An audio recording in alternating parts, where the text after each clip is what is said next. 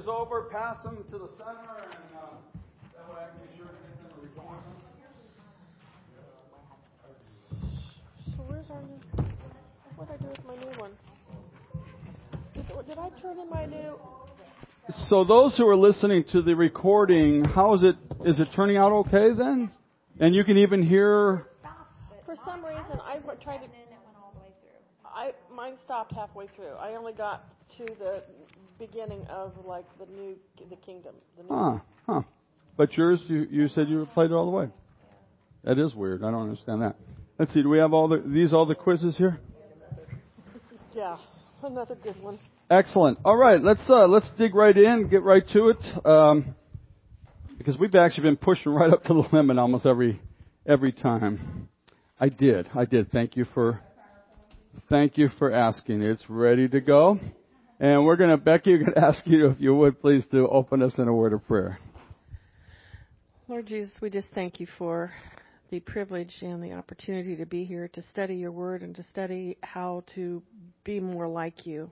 Thank you for the teaching and thank you um, for the ability to learn, to clear our minds of all the stuff that's gone on today and help us to be able to um, absorb and focus and just understand uh, what it is that you want to teach us through Pastor Rich. And we just thank you for everything in Jesus' name. Amen. Amen. Thank you. Thank you, Becky. Um, who remembers the last, very last point of the of last week's teaching? Uh, not, yeah, not the conclusion necessarily, but the last point. Yeah, it had to do with hope. And if you look at the top of your of your lesson today, uh, just in review, I wasn't even going to hit this, and I just happened to notice that that the Bible says that hope is an anchor for our soul. Think about what an anchor does. That's why hope is so important. That's why hope is so important. Is that at the top of your notes? I think it is. It is not at the top of your notes? Wow. Well, let me give it to you. Hebrews 6:19. Hebrews 6:19. Hope is an anchor for your soul. What does an anchor do? Steady. Yeah, it keeps you steady no matter what's going on on the surface. Keeps you from capsizing. Keeps you from floating off. It's very important. Well, today we're going to talk about a cousin of hope that actually takes hope a step further. And it is one of the most discussed words in the Bible. And yet, I would, I would say that probably a lot of believers know very little about it, even though it's one of the, uh, again, most frequent words in the Bible. And that word is faith. That word is faith. That's what we're going to be talking about living in faith. Not just faith, but we're going to live. We're going to be people who live in faith. Well, let me ask you before we get into it. Who, uh, you guys, give me an idea. What do you think faith means? And don't look, don't look at necessarily the um, the notes, although it'd be hard to figure out because there's blanks there primarily. But what do you think? What is faith to you? Oh, that's good. Believing in things you don't see. That's actually very, very good because it's going to be hit one of the points, one of the biblical points we're going to cover. Uh, anybody else? Faith. What does it mean to you?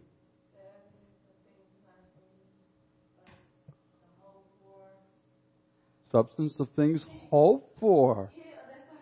Well, you guys are know you're knowing the word pretty good because that's really taking what Mary Lou was saying and giving the scripture for it. Excellent, excellent, excellent, excellent. Anybody else? Tabby. A pure trust. I like that. I like that a lot. Uh, uh, uh, being assured. I can't say it for whatever reason. Assuredness. Assuredness. Yeah, you said it. I, I just was afraid to repeat it because I didn't know if I could get it out. But being assured. I like that. It is. That's, that's excellent. Sandy and then Spencer?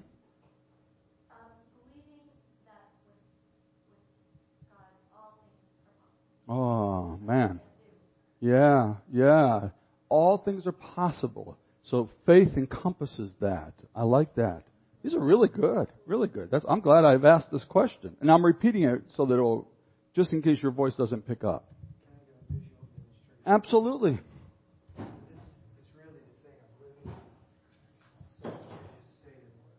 Okay.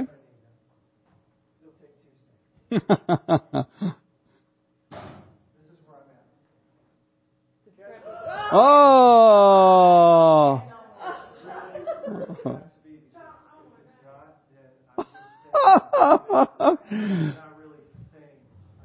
ah, very good. I was flashing through my mind was insurance. Do we have it? You know what?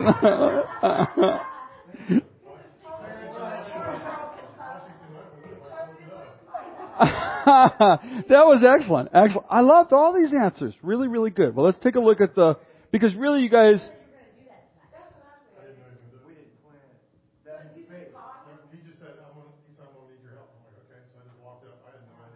You had no idea. Jeez. Okay, just so everybody knows, there's a fine line between faith and stupid.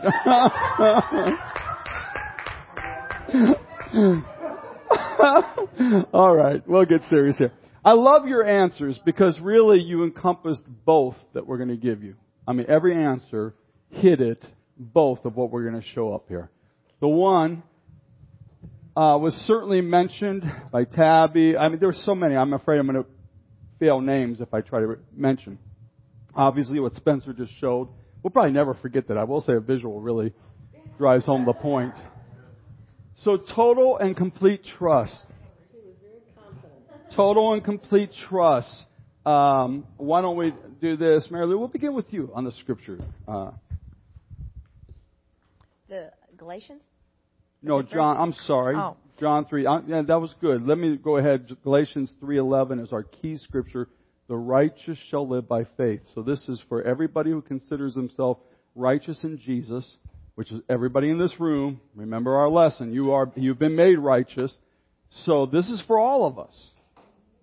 Really, it's for every believer because every believer has been made righteous, even if they don't understand that truth. So we shall live by faith. Okay, so now we're going to give the scripture under this total and complete trust, though. John 3:16 amplified for God so greatly loved and dearly prized the world that he even gave up his only begotten unique son so that whoever believes in trusts in clings to relies on him shall not perish come to destruction be lost but have eternal everlasting life. Yeah, I like the amplified purposely on this one. Why? Because what do people, when they quote John 3.16, probably the most quoted scripture by saved and lost alike, and so many times people, well, I believe in Jesus. I believe in Jesus. So, what does the Amplified do to that word believe? Yeah, it breaks it down or it amplifies it. It breaks it down or amplifies it. What are the words it uses to describe what that Greek word means? In other words, the Greek word could be translated any of these and all of these. They picked the word believe because it was the best word to encompass, but it means, that Greek word means all of this. What does it mean? Go ahead, Anna, since you. Trust in, clings to, relies on. Yeah. Now, you remember a couple lessons ago, and this will kind of go with what you just did a minute ago, Spencer. Um, you kind of one upped everything that's going to happen tonight now, but uh, uh, a couple lessons ago we talked about a wheelbarrow and crossing a chasm or a canyon. And um, a guy had gone across with the wheelbarrow. He came back. How many of you believe I can now go across with so much weight? And he put a bunch of weight in there. You know, hands were now confident. They're all right, right, you know, going up. And he goes across, comes back. But what was the main punchline? What was the next line? Yeah, he said, okay, how many of you really believe I can do that again? With the same amount of weight hands all over the place. There's a big difference between raising your hand and getting in the wheelbarrow. Getting in the wheelbarrow is what this is. That's faith. That's faith. It's not just a mental assent. Oh yeah, I believe in Jesus. It's literally, I trust you with everything. Everything. I give you my life. I trust you. It's like we, we shared that what I did a long time ago at that Jesus festival as a youth when he said, take out a blank sheet of paper and write your name at the bottom. And now give it to the Lord and say, Lord, here it is. You write in the terms. I trust you. It's all of the above. whether it's falling back, putting yourself in the wheelbarrow, it's literally everything about life. My job, my marriage, my family, my kids, uh, my health, uh, my finances, this, that, on and on, my salvation. I trust Him. I mean, I've put all my marbles into this. This is it. That's the righteous shall live by faith. And, and like so many of the things we're going to talk about, we have, you probably haven't perfected that yet. Neither have I. I kind of want to fall back on some security things. What could be more secure than God? But I want to fall back and kind of pad my, just in case Chris doesn't catch me, you know, I want to have plan B. And, and boy, this is, that's what it is. That's what it is. And several of you really, really said words that hit home on that. The other one, the others of you mentioned this next one. Oops, I'm sorry. I guess I already showed it, didn't I? There we go. To be sure or certain, I didn't realize that I had put both of them up there. So you probably already filled that in. But let's go ahead and read the scripture. And you guys were reading this. This is, um, I think it's the NLT. I should have put where I got this translation from. I liked it a lot. So it'll sound a little different than what was quoted here tonight, which is the evidence of things not seen, the substance of things hoped for. I think that's King James, which is what I grew up on. So I mean, I'm familiar with that scripture. But I like the way this words it because it just kind of caused it to come alive because it worded it just a little bit different and it made it, whoa, come alive. So let's see, Tabby, you're reading that one, Hebrews 11.1. Now faith is being sure of what we hope for and certain of what we do not see. Okay, say it one more time. Now faith is being sure of what we hope for and certain of what we do not see. What happens is this takes us out of the natural realm. See, in the natural realm, this is what I see. This is what I see. But when I move into faith, it takes me higher than that. Now I'm seeing from a heavenly place, and it's things that I, I'm hoping for, and I'm certain that I have them. It's taken me to another level. And man, if we could get God's people to move to this level, that includes me. Let me give you an example of this.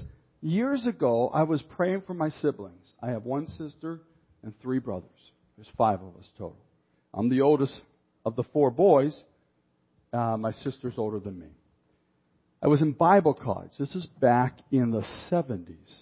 I'm praying for my siblings of which at that time, not one of them was living for Jesus. Not one of them. Wasn't even sure if they were saved, even though we were all raised in a Christian home. Uh, I could remember seeing, and as I'm praying for them, by faith, I began to visualize them worshiping God, and I would see it in the Spirit. Even though in the natural, I would talk to them, and it wasn't that way at all. Oh, my one brother first got saved, and then another one got saved, and then my stubborn brother uh, got saved last of all. But my sister, and a lot of you have heard her testimony. Haven't heard her personally. One of these times, I'd love to have her come and share her testimony. But my sister ran off from home when she was 16. She had gotten pregnant. Um, she, uh, which was a major upheaval, obviously, for my parents. And then she decided to marry the young man who impregnated her, and then she took off from him, literally just disappeared, and disappeared out of sight, left her baby, left her husband, and took off. And we didn't hear from her for a few years. And over the next, we'll say about 30 years, I didn't do the math here to figure out exactly what it was. But over about that amount of time, we would hear from her from time to time. And basically, what we would hear was only when she needed something, money, basically. But every once in a while she would call and say, oh, I'm really changing now. My life's really changing now. And I remember the first couple of times I got so excited, I thought this is the answer to my prayer back in the 70s. Because I saw my sister, by faith, her hands raised and worshiping God. I saw it as clear as can be. But after a while, after so many calls, I began to really doubt what I had believed years before. And I struggled with it. And when she would call, it didn't matter if she said, I, I've changed. I just didn't believe it because she never did. It was, most of it was just manipulation. Manipulating my mom and my dad and all of us to get what she wanted. But one day, one day, and this is why when people say there's no hope for some people, my, my sister was a drug addict. My sister was probably a sex addict. She uh, was married I don't know how many times in her life, and she gave herself to prostitution to uh, fuel her drugs. And uh, she would at times try to move to other cities, thinking a move to another city would somehow get her free. But the addictions were deep, and she'd get to that city, and it's just like like minded spirits have a way of drawing like minded spirits. And she'd get to a city, and it would last about a day, and she would already be making connections, and the connections led to her demise. Well, they ran out of food one time, and and uh, she was living with another guy, and uh, uh, she, he told her, "You need to go out and get some food," and because they spent all their money on drugs. And she said, "Well, there's a church up here." She said, "I know the drill. I've done it so many times. I'll go up and and I'll get some food up there for us." So she went up there, and of course, they required that they go through a, a meeting. She'd been through a lot of meetings. She was pretty hardened, but for whatever reason, this meeting this one. God touched my sister, reached down and answered a prayer from 20 some years, 30 years before, that was offered up in faith, not just by myself, but I believe others as well. And he changed her. Now, when she first called my mom, uh, we knew something had happened because in the background we could hear the guy she was living with I was told this by my mom, screaming, and he ripped the phone out of the wall, and that was the last my mom heard for a while. But that church took my sister in, discipled her, and um, it's been, I guess, 12, 15 years now. She's been absolutely free. She's on a dance team. That worship that I saw, it went beyond what I saw. It was above and beyond what I saw. And so, what I want to encourage you is this, and all my siblings are living for Jesus now. And what I want to encourage you is that's what faith does. Faith does not look at what's seen, faith sees what's not seen. Amen. And it operates in a whole different realm. Now, I wish I could say I lived in that all the time. I didn't. Even that last time when I heard about it, I'm like, well, this will last. I mean, I was a doubter by this time, unfortunately. And I wasn't standing strong in faith, and so God answered in spite of me at the end. But faith, whenever I was in Bible college, it really was a prayer of faith, and I could see it as clear as could be. That's what faith is. It's things you can't see, but you see them in the Spirit. All right? Let's go to the next one. The importance of faith. And let me ask you. I'll ask you on each of the three. We're only going to cover three things, but we're going to kind of hit them pretty good. Why is faith important? Anybody? Just like we did the first one. Wow, we can't please God without faith.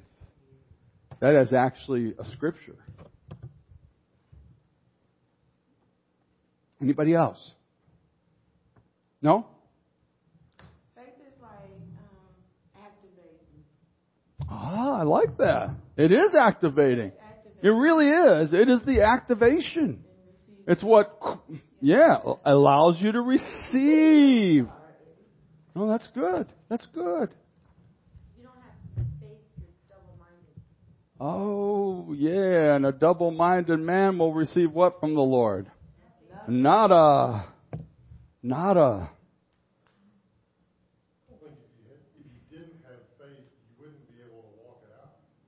Mm. So even our walk. Okay, Becky, I heard that, but um, go ahead. Go ahead. Right now we have time. Like, Toward the end, we may be doing our usual rush job at the end, but. Uh, no, absolutely. Absolutely. Absolutely. This is why, um, and I was going to bring out that scripture, but this is why we want to teach the whole counsel of God. Because you could, you could literally, uh, with, with all of the wonderful scriptures on faith, some people could walk out and feel condemned. And that scripture, although it's not, there's not a lot of them that say that, is basically that scripture where the guy cried out. He received from God. And he literally was crying out in honesty, Lord, I believe. I believe there was an element of faith where he did believe. But he was like a lot of us. He struggled. He was like me with my sister. Uh, you know, 20 some years ago, boom, I saw it. I was believing. I was claiming it. you know, over the years, I began to be like the guy, Lord help my unbelief. I've just heard so many false claims. So that scripture can give us hope that we can grow in faith and God is merciful. But I think He wants us to be honest. When those times are real, I think He'd rather us be honest than put on some kind of hypocrisy and go, oh, I'm really believing. I think sometimes it's just better to say, God, I, I do, I really do believe, but I'm struggling because sometimes things happen and they didn't seem to happen the way I thought it was going to happen, and now I'm, I'm really struggling. You are the you are the first honest person I ever heard say that. I've been to about five churches. I have never heard them say that they question their faith. Yeah, well, well, pretend like they're always strong. Yeah, and, and I and I understand that they want to be an example, Yeah. and so I do too. I want to be an example too, and I don't want to emphasize this too much. But you But at the same time, it's, it's in the Word. It is in the Word, and that man did receive from God. So therefore, God does, he, there's a difference between double-minded, like, oh, maybe God will, maybe He won't, you know, you're flipping, and the person who's struggling, but really does believe, but is struggling. God sees that struggle, and it's not like any other struggle. God loves us through our struggle. And He says, yeah, just keep running to me and let me encourage you. Yes, sir. He inspires with something as small as a mustard seed. So he gets excited over this small. That's, that's a really good point. The mustard seed grows into this incredible, incredible plant. But, but, it starts off like this. And he says, you got that little bit of faith? I like that. I'm excited with that. That's good. Now we're going to grow on this. And having even this kind of stuff we're going to do today can help us to grow in that. That's why we like to have praise reports too, to help encourage us in our faith. And that's why the praise reports are important. They're probably the most important for the person giving them because they overcome by the word of their testimony. Well, let me, let me show you a few things that we have here. Uh, the importance of faith. We are saved by faith. Why is faith important? Because it's through faith that we are saved. Now, I don't want to get too into the weeds this, on this one because we talked about this, but I think I will maybe cover all three of those points underneath. But let's read the scriptures first. Romans 5:1 Therefore since we have been justified through faith we have peace with God through our Lord Jesus Christ. Ah, very good. Let's pass it on down, Carissa. Ephesians 2, 8 and 9. For it is by grace you have been saved through the faith, and this is not from yourselves, it is the gift of God, not by works, so that no man can boast. Now, just real briefly here, I just want to explain because I think you have that. Do you have that point? No works underneath that, and you have the words. Do you have the words next to it? Afflict yourself and cut off. Yes. So um, I, I don't want to get too into this because it's kind of rehashing what we've already talked about. But that comes from the Old Testament, and when you look at the Old Testament, when I read the Old Testament now, it's real stuff that happened. But what I look for now more than anything is I look for the pictures that God was painting for us who live in the new covenant. For example, when they came out of Egypt, they slaughtered a lamb. It was a picture of Jesus. They put the blood on the doorpost. They were protected from judgment. So all of the pictures are phenomenal in the Old Covenant. Well, did you know that the Sabbath was a day of what? Who, what is a Sabbath? It's a day of rest. And in the Old Covenant, I mean, it was very serious. It literally said, afflict yourself by doing no work. In other words, it's very hard for human beings not to do work. So they said, afflict yourself by doing no work.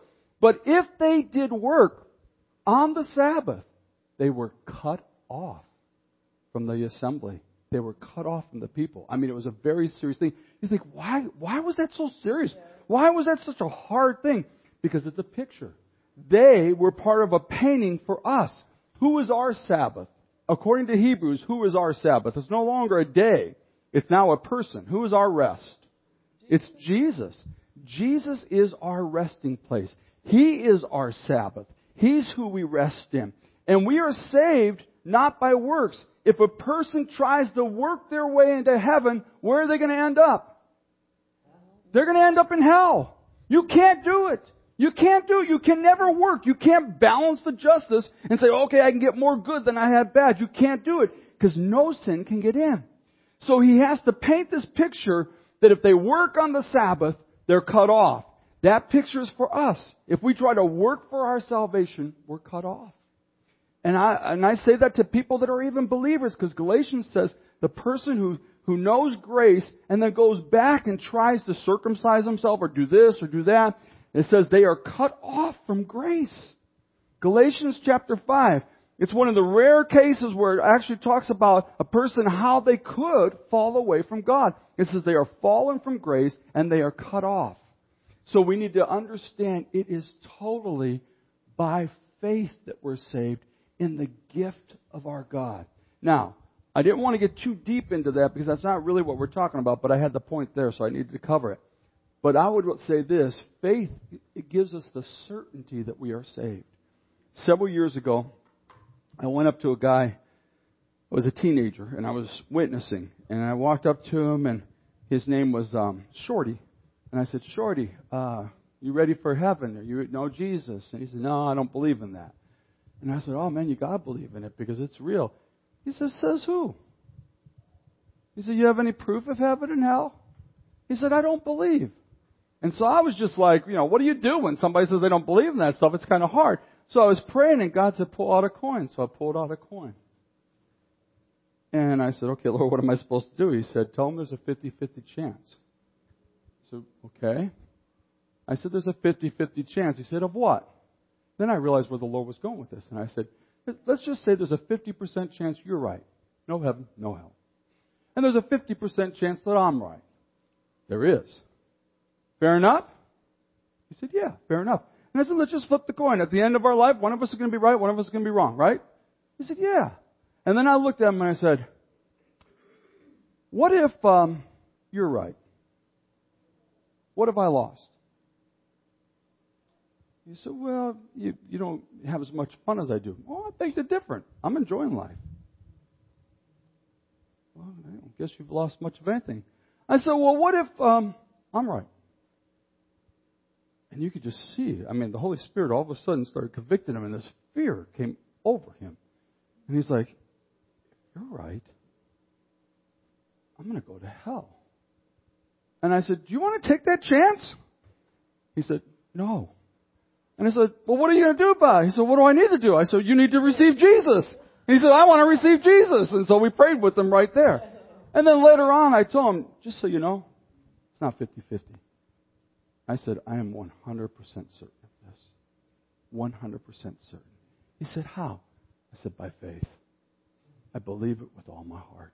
I've staked not just this life on this, I've staked whatever happens after death on this. I've staked it all on this. But I believe it with everything in my heart. So faith is what saves us and makes us certain of our salvation. And when you get certain, I am saved, when you know that, I am saved from the penalty of sin. I am saved. When you know that, it stops you from being like this. I knew too, way too many believers that are like this. Years ago, somebody asked me, Rich, what is this? Looked him. What is that? What is it? Because he was always trying to get me with riddles. I said, what is it? I said, I don't know. What is it? I finally, I get, because I can think of all kinds of things it could be. I said, I don't know. What is it? He said, I don't either, but here it comes again. And that was his big joke. And I'm like, what? But years later, the Lord spoke to me and he said, I'll tell you what that is, Rich. He said, it's all around you. It's believers. Up one minute, down the next. Up and down. He said, they have no certainty at all. He said, that's what you were. Remember how you were in your Pentecostal church before you went to Bible college and realized, yes, I am saved. Once you know that's settled, it takes that fear away, and now you serve Him out of love. Now you go on because you love Him. It's no longer, oh my gosh, laying in bed like I used to as a teenager. I don't know if I'm saved. I don't know. Now I know I'm saved. How do you know that? By faith. By faith in His Word that tells me I am. Faith. Faith saves us. Secondly, faith is how we receive. Some of you said this one. Faith is how we receive.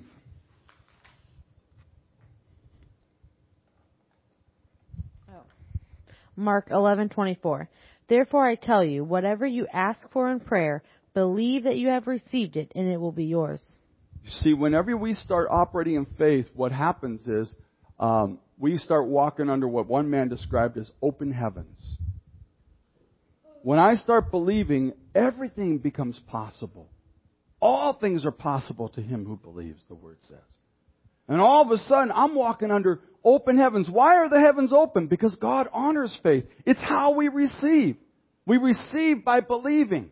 And so by faith, I'm believing and the heavens open up. I just read out of Revelation today in my one year where it talked about a, a door of heaven being open and I'm thinking, oh yeah, open heavens over Richard Curtis. I like that. I like that. I want to operate in faith to where I'm walking under open heavens and I can reach in. Let's see, what do I need out of the account today?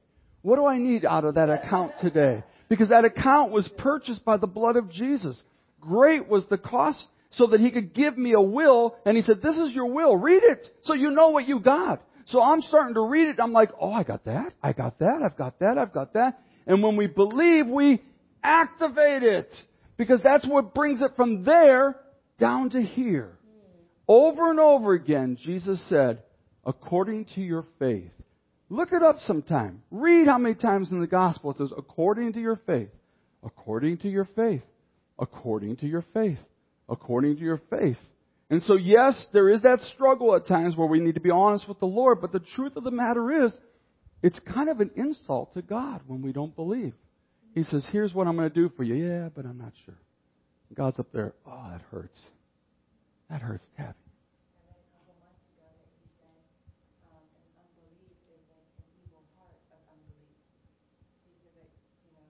That's that's biblical. It's like an evil heart of unbelief. Again, try to differentiate between the struggle, the man who was struggling, but his heart was after God. His heart was believing with everything he had in him, and he was honest enough to say, there's still these battle with these doubts. The struggle, God's like, okay, let me help you with that. Let me help you with that. Let me help. But that evil heart of unbelief that comes in as we allow doubts to assail us and we, and we believe the lies of the enemy more than we believe the truth of God's word. And so, so I want to, I want to walk under open heavens. Now, you know, I don't always walk under open heavens. I, you know, I battle at times with this. And now, you know, there's times, and what you're going to talk in just a minute about the enemies that all of us face. There's enemies to our faith that want to keep us and stop this stuff dead in its track. But I love the concept of open heavens over me. And faith is one of the things that opens up the door and says, what do you need? Oh, you know, I need, I need a bill to be paid and I haven't been foolish. I, you know, I just haven't been able to do it. And oh, well, come on up here, right there. There, there's go to the, go to that angel over there. He's he's got some money for you, you know, and and and it's there for our taking. So on the flip side of that, though, look at this next scripture, and this was Jesus. This is pretty powerful. Mark six five through six. And he could do no mighty work there, except that he laid his hands on a few sick people and healed them. And he marveled because of their unbelief. Now, I want you to get this. Who could do no mighty work there? Jesus. Jesus. Even Jesus was hindered by unbelief. That blows me away. I mean, we're talking about the Son of God. Even He said, I could only do a few works because there was so much unbelief there. And He marveled at their unbelief. He said, haven't you guys heard of all the stuff that's going on? But there was unbelief there, so it hindered it. So remember how we shared Sunday, and those I know Mary Lou was downstairs, I think Sunday, but we talked about the arrows. Anybody remember that? And we were sharing how the arrows were coming to the throne of God. And uh, anybody can finish that for me. What did we say about that? Some Any- fall short, but the ones that made it all the way to the throne had faith. They had faith. Yeah, the person was saying, well, why? Why is it that some aren't making it? Because they're prayed with unbelief. They really don't believe it's really going to happen. So they're left at totally the mercy of the sovereignty of God. Yeah. Can I pose a question on that scripture with another scripture? Uh huh. Jesus didn't it say somewhere he he said, "I only do what I see my Father doing," and it says he could do no mighty work there. Was it a limitation or was it an instruction from his Father? That they don't believe. That's a that's an excellent question, and I would say I don't, I don't know the answer to that. Really, I don't know the answer to that. Except I'm now scrambling in my brain, putting those two together. I love that idea. It could be that God the Father himself was saying, I'm limited here because of unbelief. So it could have been a genuine limitation, or literally it could have been instruction to him saying, no, don't do it. You could, you could overrule this, but don't do it because of unbelief. Is that kind of what you're saying? And I don't know which one it was. I don't. Because the Bible doesn't actually tell us, but that was, that's excellent. Excellent. Excellent point. Ponder that for a while. Just think on that for a while. I think either way you go, the bottom, the bottom line is that it doesn't change the truth of this, but um, that's an interesting, interesting aspect, Spencer. Thanks for bringing it up. Got my main, mind going to town right now, and I'm going to probably be thinking of other scriptures and see if there's something we can come up with that might give us a clearer answer on that. Because the whole idea did Jesus limit himself? Uh, you know, most believe that he was fully God, fully man, but as fully man, he got tired like us. He got hungry like us. He was tempted like us. So in that respect, he was limited in what he could do and not do. He had to walk from one place to the other. You know, I mean, he got he, he limited himself in the natural. But in this case, the faith, lack of faith also limited him. But then he also said, I can only do what I see the Father doing. So maybe the Father's just up there going, there's no unbelief. I mean, there's way too much unbelief here. I don't know. That's how I would interpret it. But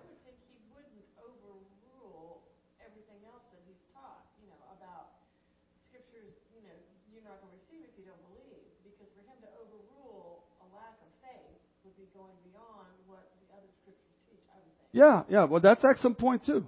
Because in other words, then everybody would be confused, going, "Well, he taught that we we taught that we have to have faith, but now there's like no, I mean, everybody nobody believes around here, and look at all the miracles that are taking place.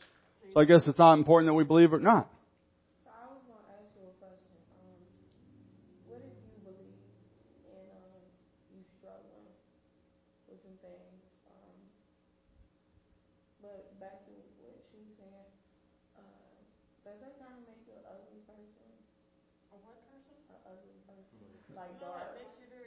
Yeah.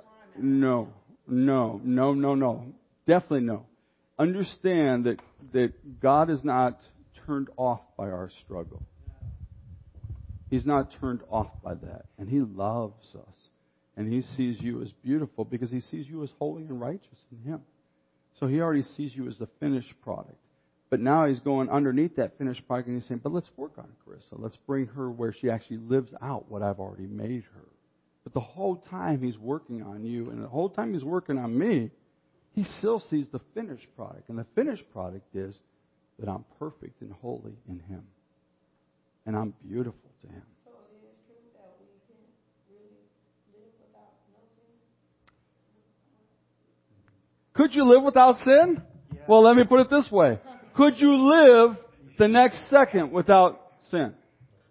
Well, could you live the next second without sin? Yeah. Yeah. Could you live the next five seconds without sin? Yeah. The next minute without sin? Yes. Well, then just we've we've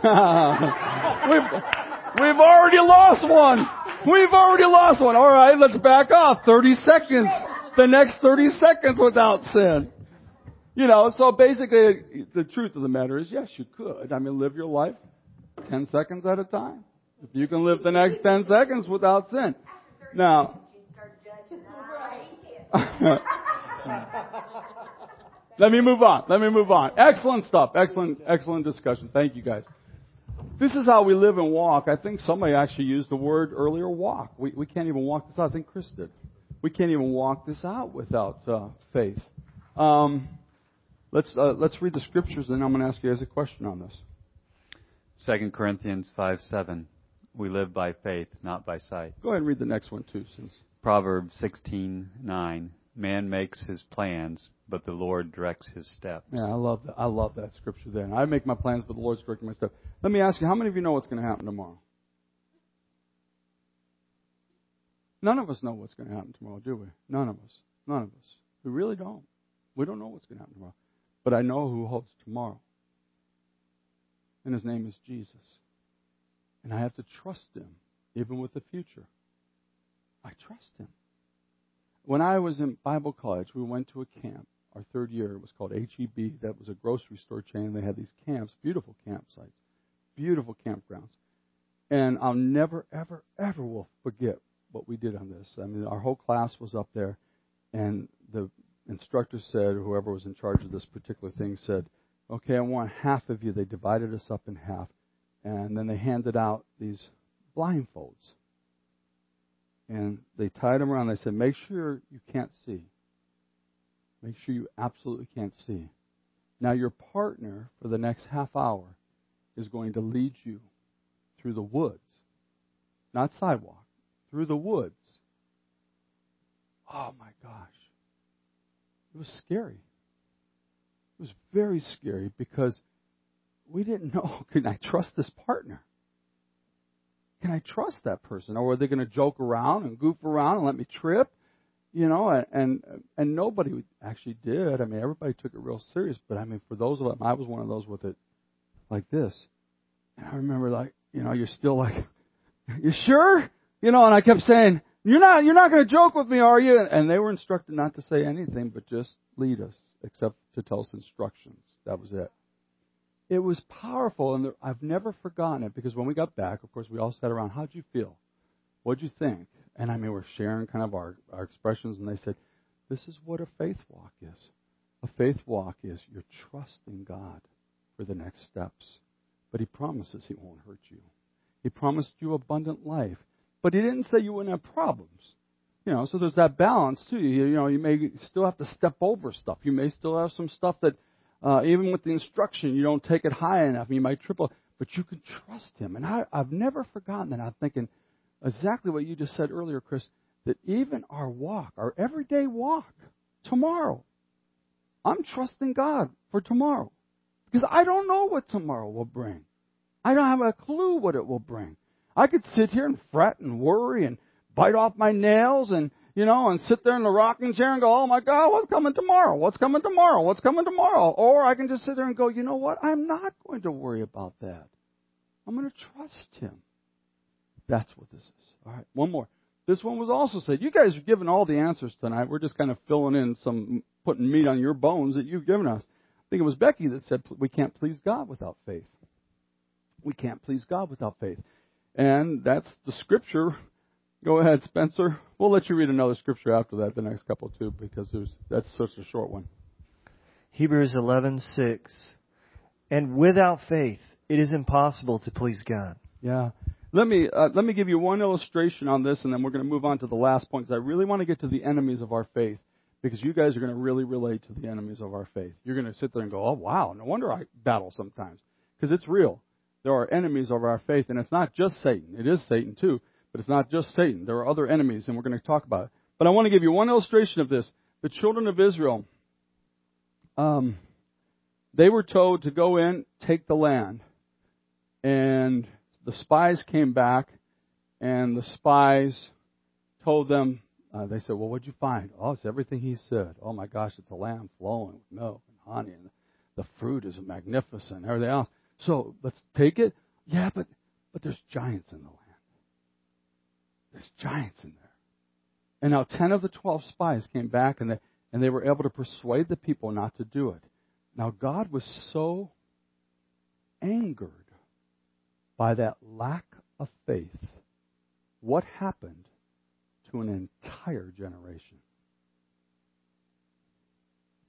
They wandered in the wilderness, and that entire generation that did not believe died off. It was the next generation that got to go in and take what God told them to take. Now, without faith, I, the balance, God, God sees our struggle, and I love that, and I'm glad. I want to keep that balance between us. But this, just this, where people just don't believe, and they and they don't get the word in them to believe, that frustrates God. And, and it's almost like calling God a liar at times. I just, I'm sorry, just don't believe you, and God's up to But these promises are yes and amen in Christ. They're yours. Yeah, but. No, no, don't yeah, but. They're yours. Well, okay, then wander. I'll still take care of you. By the way, He took care of them. He, he didn't let them starve. They were still His kids. He took care of them. He fed them. Their shoes never wore out. Their clothes kept, I don't know how that happened. I don't know whether the shoes just kept growing or whether he would plop down every once in a while. They'd wake up and there would be shoes out there. They had, I forget how many trainloads of, of food every day that would be supplied for them. So God still took care of them. They just didn't get to enjoy what God had for them. And that's where a lot of believers are. God's taking care of them. They're still saved. They're still His. But they're not entering into all that He has for them because of a lack of faith. And it's the truth. I want to live in faith. I want to walk in what God has for me. I do. I want to. And I think I got a class full that wants to as well. Well, let me give you these, and there's more of these, so we're going to have to kind of move quick. This happens to us every week. I'm not the best at maximizing our time, but I, I like the discussion. But these are important, so I do want to hit them. I would ask you what the enemy. Well, let's ask real quick. What are some of the enemies of faith? Because we got we got time. We can run through this. No problem. What are some of the enemies of faith? Anybody? Doubt. Okay. What's that? Depression. Lies. Fear. Unbelief. What? Busyness. Anxiety. Stress. Some of those are the results of unbelief. But yeah, yeah. And they can probably add to the unbelief more. I'm sorry. I'm sorry. Envy. Greed. Money. Okay, you guys are real. boy, I'll tell you what. We could really go on this for, we could teach a series on this. There's a lot of good points brought up, and some of which aren't going to be up here, which is why I like to hear what you have to say. I Wish we had time to even explore some of what you're saying. Let me give you the ones that the Lord gave me. Uh, the first and maybe most obvious is that the enemy, God speaks truth, the enemy speaks lies. It's pretty simple. He's the father of liars, the Bible says. Who has come to steal, kill, and destroy. And so he'll lie to you always. He lied at the very beginning. Did God say you would die? God didn't say that.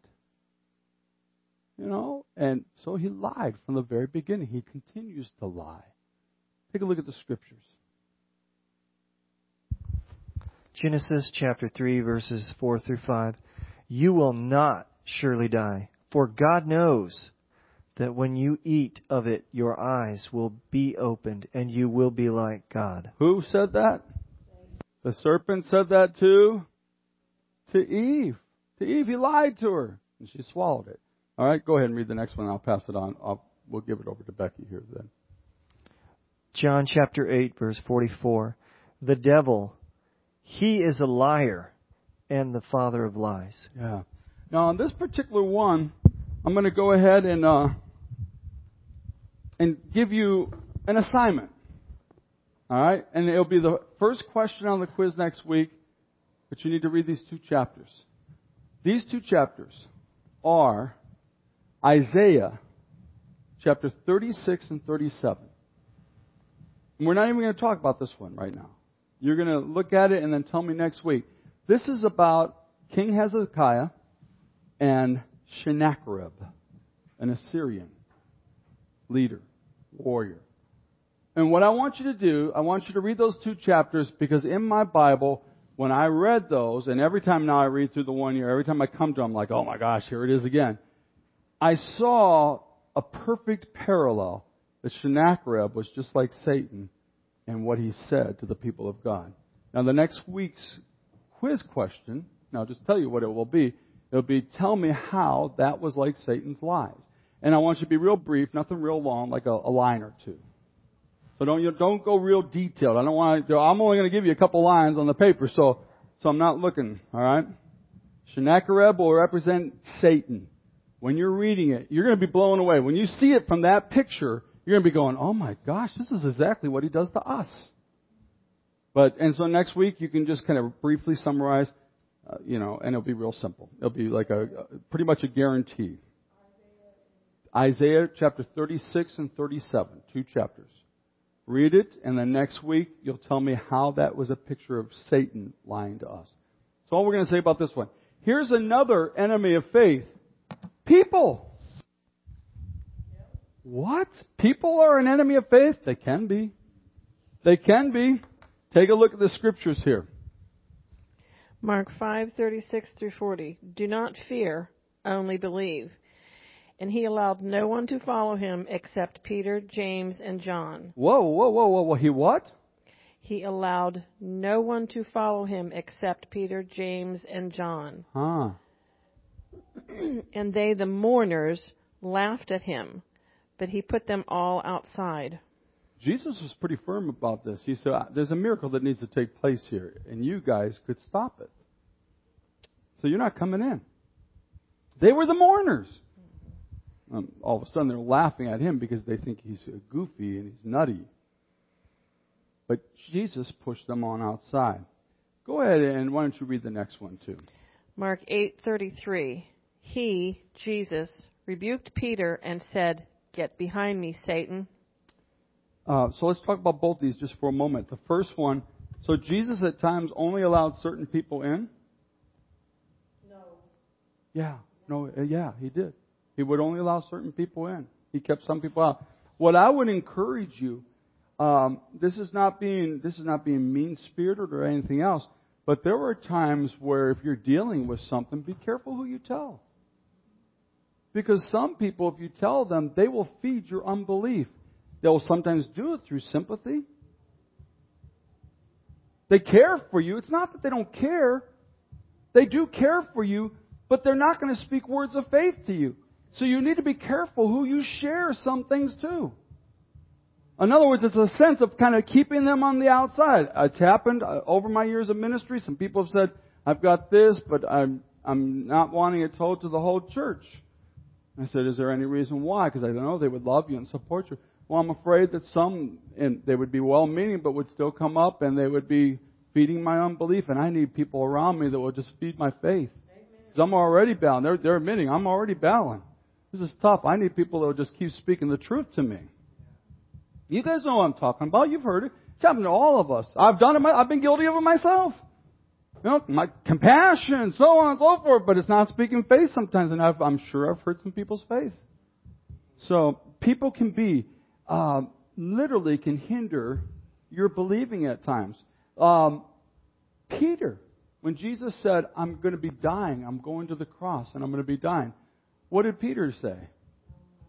Peter said, "No, you're not." No, you're not. Stop talking like that. No, you're not. And then what did Jesus say to Peter? Get thee behind me, Satan. Now, he, he wasn't literally calling Peter Satan. What he was saying is, Peter, that's Satan speaking through you, and I don't need to hear that. I'm going to a cross. I don't need somebody to tell me, no, no, don't, no, I'm not going to let you go. I need support. So he looked and he said, that came from Satan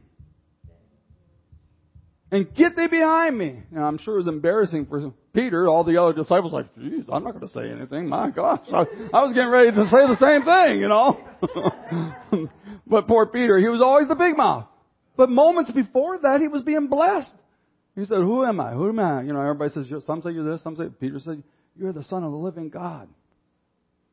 Oh, flesh and blood didn't reveal that to you, Peter my Father, which is in heaven. And Peter's sitting there going, man, I got that right. And then moments later, get thee behind me, Satan.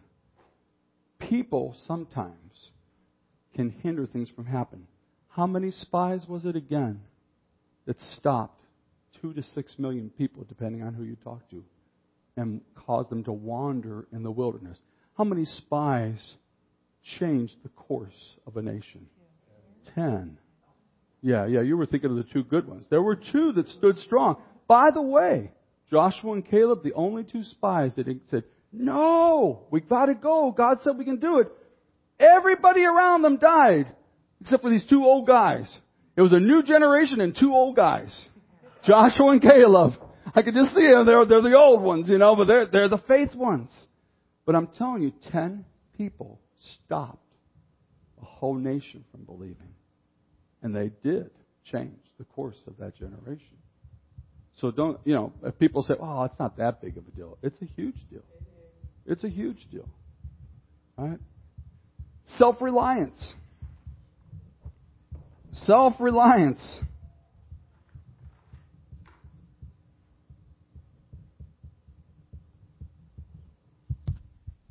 Yes, sir.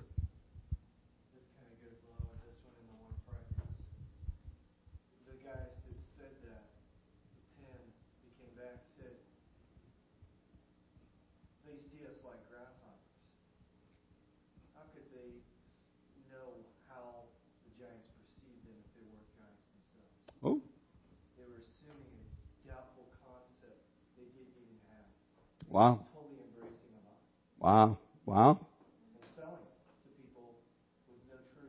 Yeah, they and they did sell it. They really did. Self self reliance.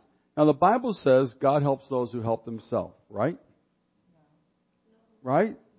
No, that's not in there. You mean that that famous saying that everybody says is in there? God helps those who help themselves. That's not in there.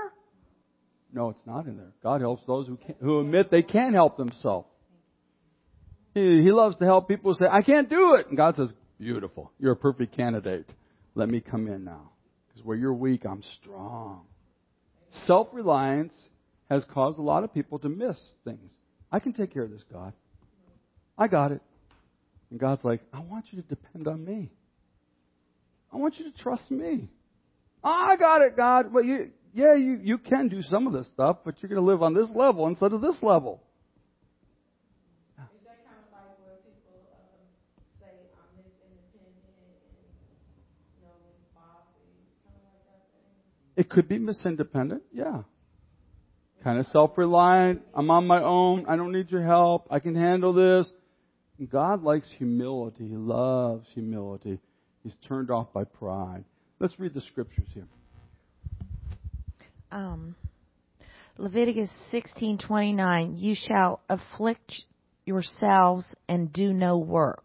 Right, that's hard to do. Remember, that's why he says you shall afflict yourself. It's hard not to work on. I got to do this. I got to do this, God. I got to do this. And the only thing you and I have to do is obedience. If God says to do something, so you get the desired effect, roll away the stone, then just roll away the stone. He's told you to do that. But apart from that, don't do anything because you and I screw it up. All right? Go ahead and read the next one. We'll let each one just read whatever they have underneath their point. Second Chronicles 32 8. With him is only the arm of flesh, but with us is the Lord our God to help us and to fight for us. Okay. And the people gained confidence. Yeah, I love these scriptures. We're going to fly through here. Sorry. We're really going to have to fly through. Facts. Facts. Facts, I like to say facts versus truth. Facts are what you know, you see, you hear, you smell, you taste. That's facts. That's the facts. But faith takes us beyond facts, and it's based upon truth.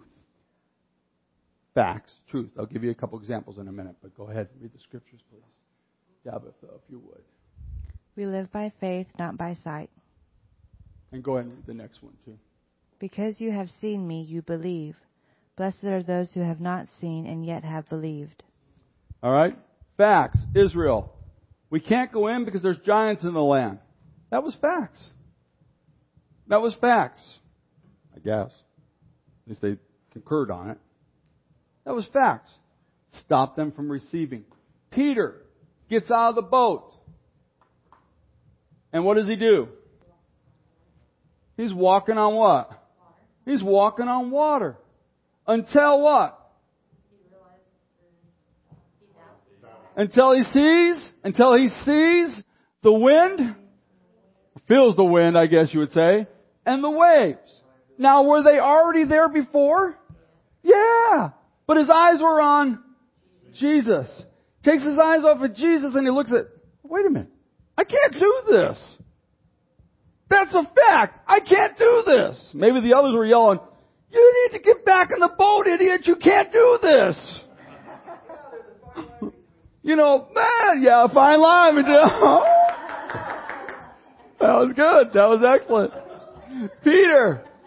So we're no different. We take our eyes off Jesus. We look at the facts. I don't deny the facts. When people say, what do you, you know, sometimes you, the blind man, he didn't go so far as to say, you know, Jesus said, what do you want? Oh, I don't need anything. I can see by faith. I can see. No, he said, I, I'm blind. I want to see. That's the fact. But I believe you can make a difference, Jesus. That's the truth. You guys catching that? Truth. Facts.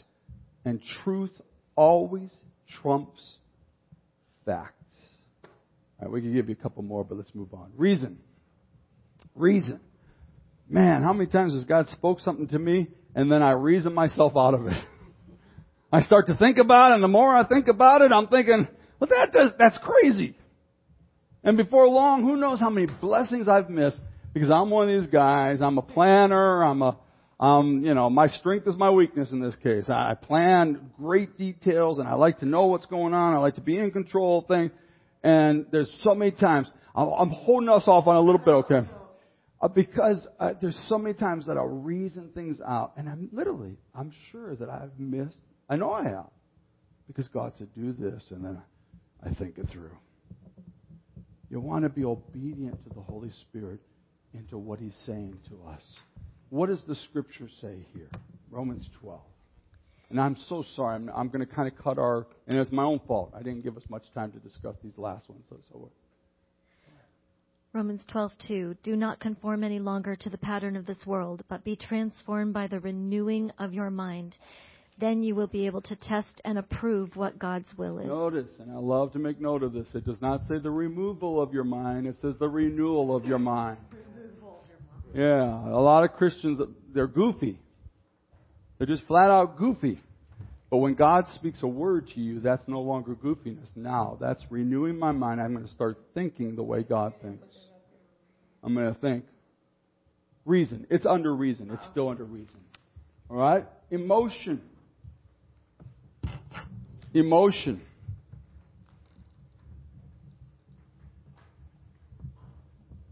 Who's got the scripture for this one? Psalms 42, verse 5. Why are you cast down? Why are you cast down, O my soul? And why are you in turmoil with me? Hope in God, for I shall again praise him, my salvation and my God. Thank you, Chrissy. I think you have these points, bullets underneath, but I'm going to read them and, and, and see it. Let me know if you don't. How many of you have ever, you've ever felt unsaved, unclean, unworthy, unable? Yeah. I, I mean, emotions, the next bullet says, know this feelings can be wonderful, but they can lie to you too. They can lie to you.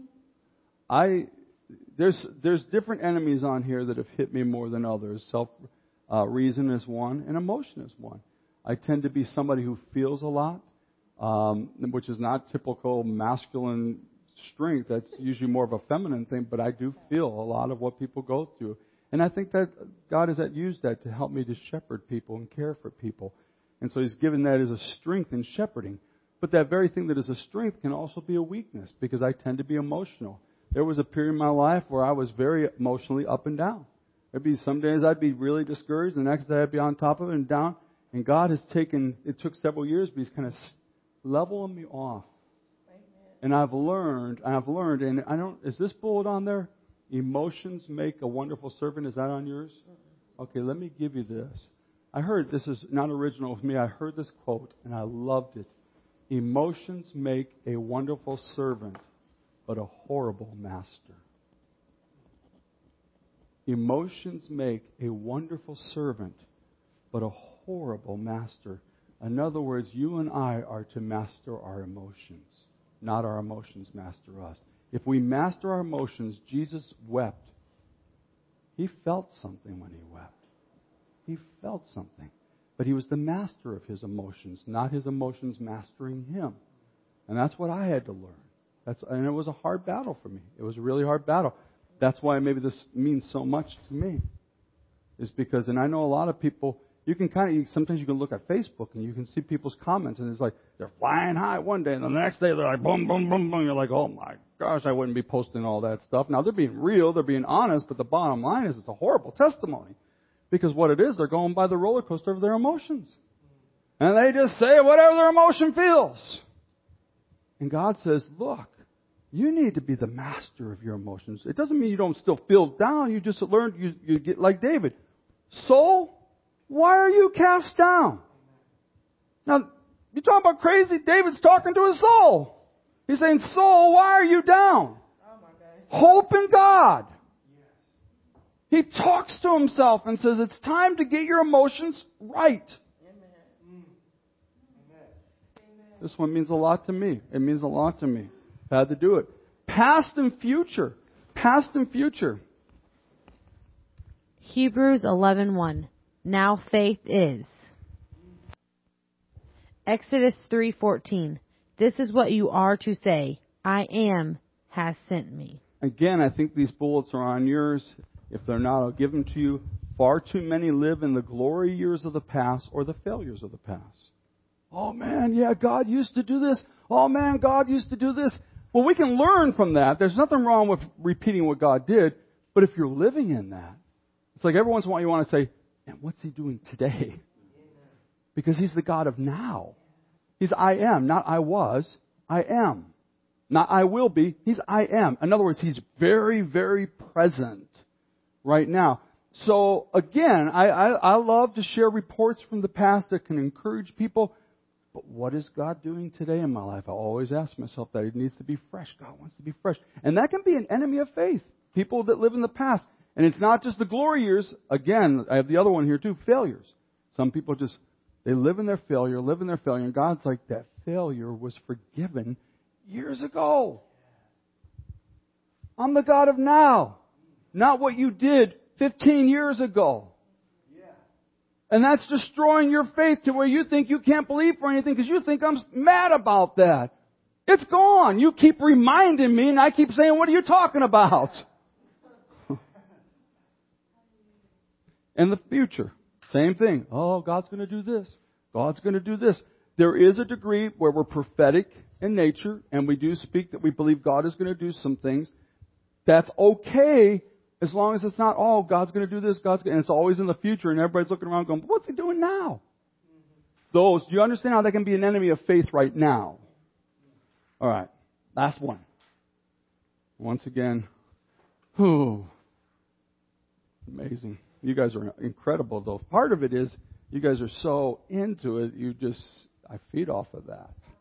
I mean, it's amazing, it's amazing to, I know you're not. I, I, I'll be honest with you. The number one reason I do it, one, because I'll tell you a real quick story. Because next week you'll remember how long it went. I mean, people. That's the nature of human beings. People they get out of me. Oh man, it was great. It was wonderful. It was cool. It was supposed to be over at nine, and God was moving. We went till eleven o'clock. The next week they're getting ready to go, and they're like, Oh my gosh, it lasted till eleven o'clock last week. You know, and that's human nature. The other things, and more importantly to me, truthfully, is what's going on downstairs for Betsy's sake. So I never want to forget that. She's uh, she's a gem. She's a gem. A lot of you couldn't be here without her. So and at the very end, we're gonna uh, I'm gonna tell you something. We're gonna try to bless her and um, and I have some thoughts in my mind. So timing, and I know not everybody has benefited from her the same as others, but I am so thankful for Betsy you know, stepping up. Timing, timing is a uh, I'll say is, and these, this isn't a complete list, but I think a lot of you could relate to a lot of the things that were in this list. Uh, go, let's go ahead and read the um, Hebrews 6:12. We do not want to, you to become lazy, but to imitate those who, through faith and patience, inherit what has been promised. This scripture, it was like a light went off in me uh, probably 15 years ago. It's been a long time ago now, but it's still as fresh today as the day that it went off in my head. Because I looked at this and I thought to myself, it was just so clear to me. I thought some people have all the faith in the world, but they don't have any patience. And the Bible says, how are we going to inherit the promises? Through what? Through faith and, yeah, through faith and, through faith and, yeah. But not just patience, because other people have all the patience in the world. No, I can wait forever. But they don't have any faith. And neither one of those are going to receive all the promises. There are some things that happen years later. Years later. Years. My family was one of those. My sister was one of those. Years later. Moses, 80 years after he was born. His life is divided into three forties 40 years learning wisdom under Egypt. God educated the man. The next 40 years, wilderness, unlearning what he doesn't need to know. And then the next 40 years, doing what God had destined for him to do. But it was 80 years later. Joseph, it was 13 years later. David, it was 17 years after he was anointed through faith and patience through faith and patience. We need both. We need both. You got to stand firm, unwavering in faith, even when all the facts tell you otherwise. It's tis so sweet to trust in Jesus, just to take Him. Lord, I'm going to make that a prayer. Closing prayer. Lord, it is so sweet to trust in you, just to take you at your word.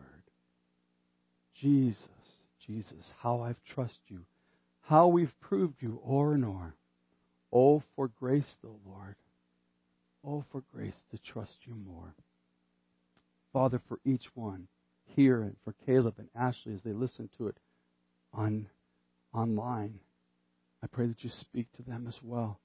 And God, that you gird us up and make us people of faith. We want to not just be believers, but we want to live and walk by faith. In Jesus' name, amen. Love you guys. You're great. Great. Don't forget those two chapters. First question of the quiz next week.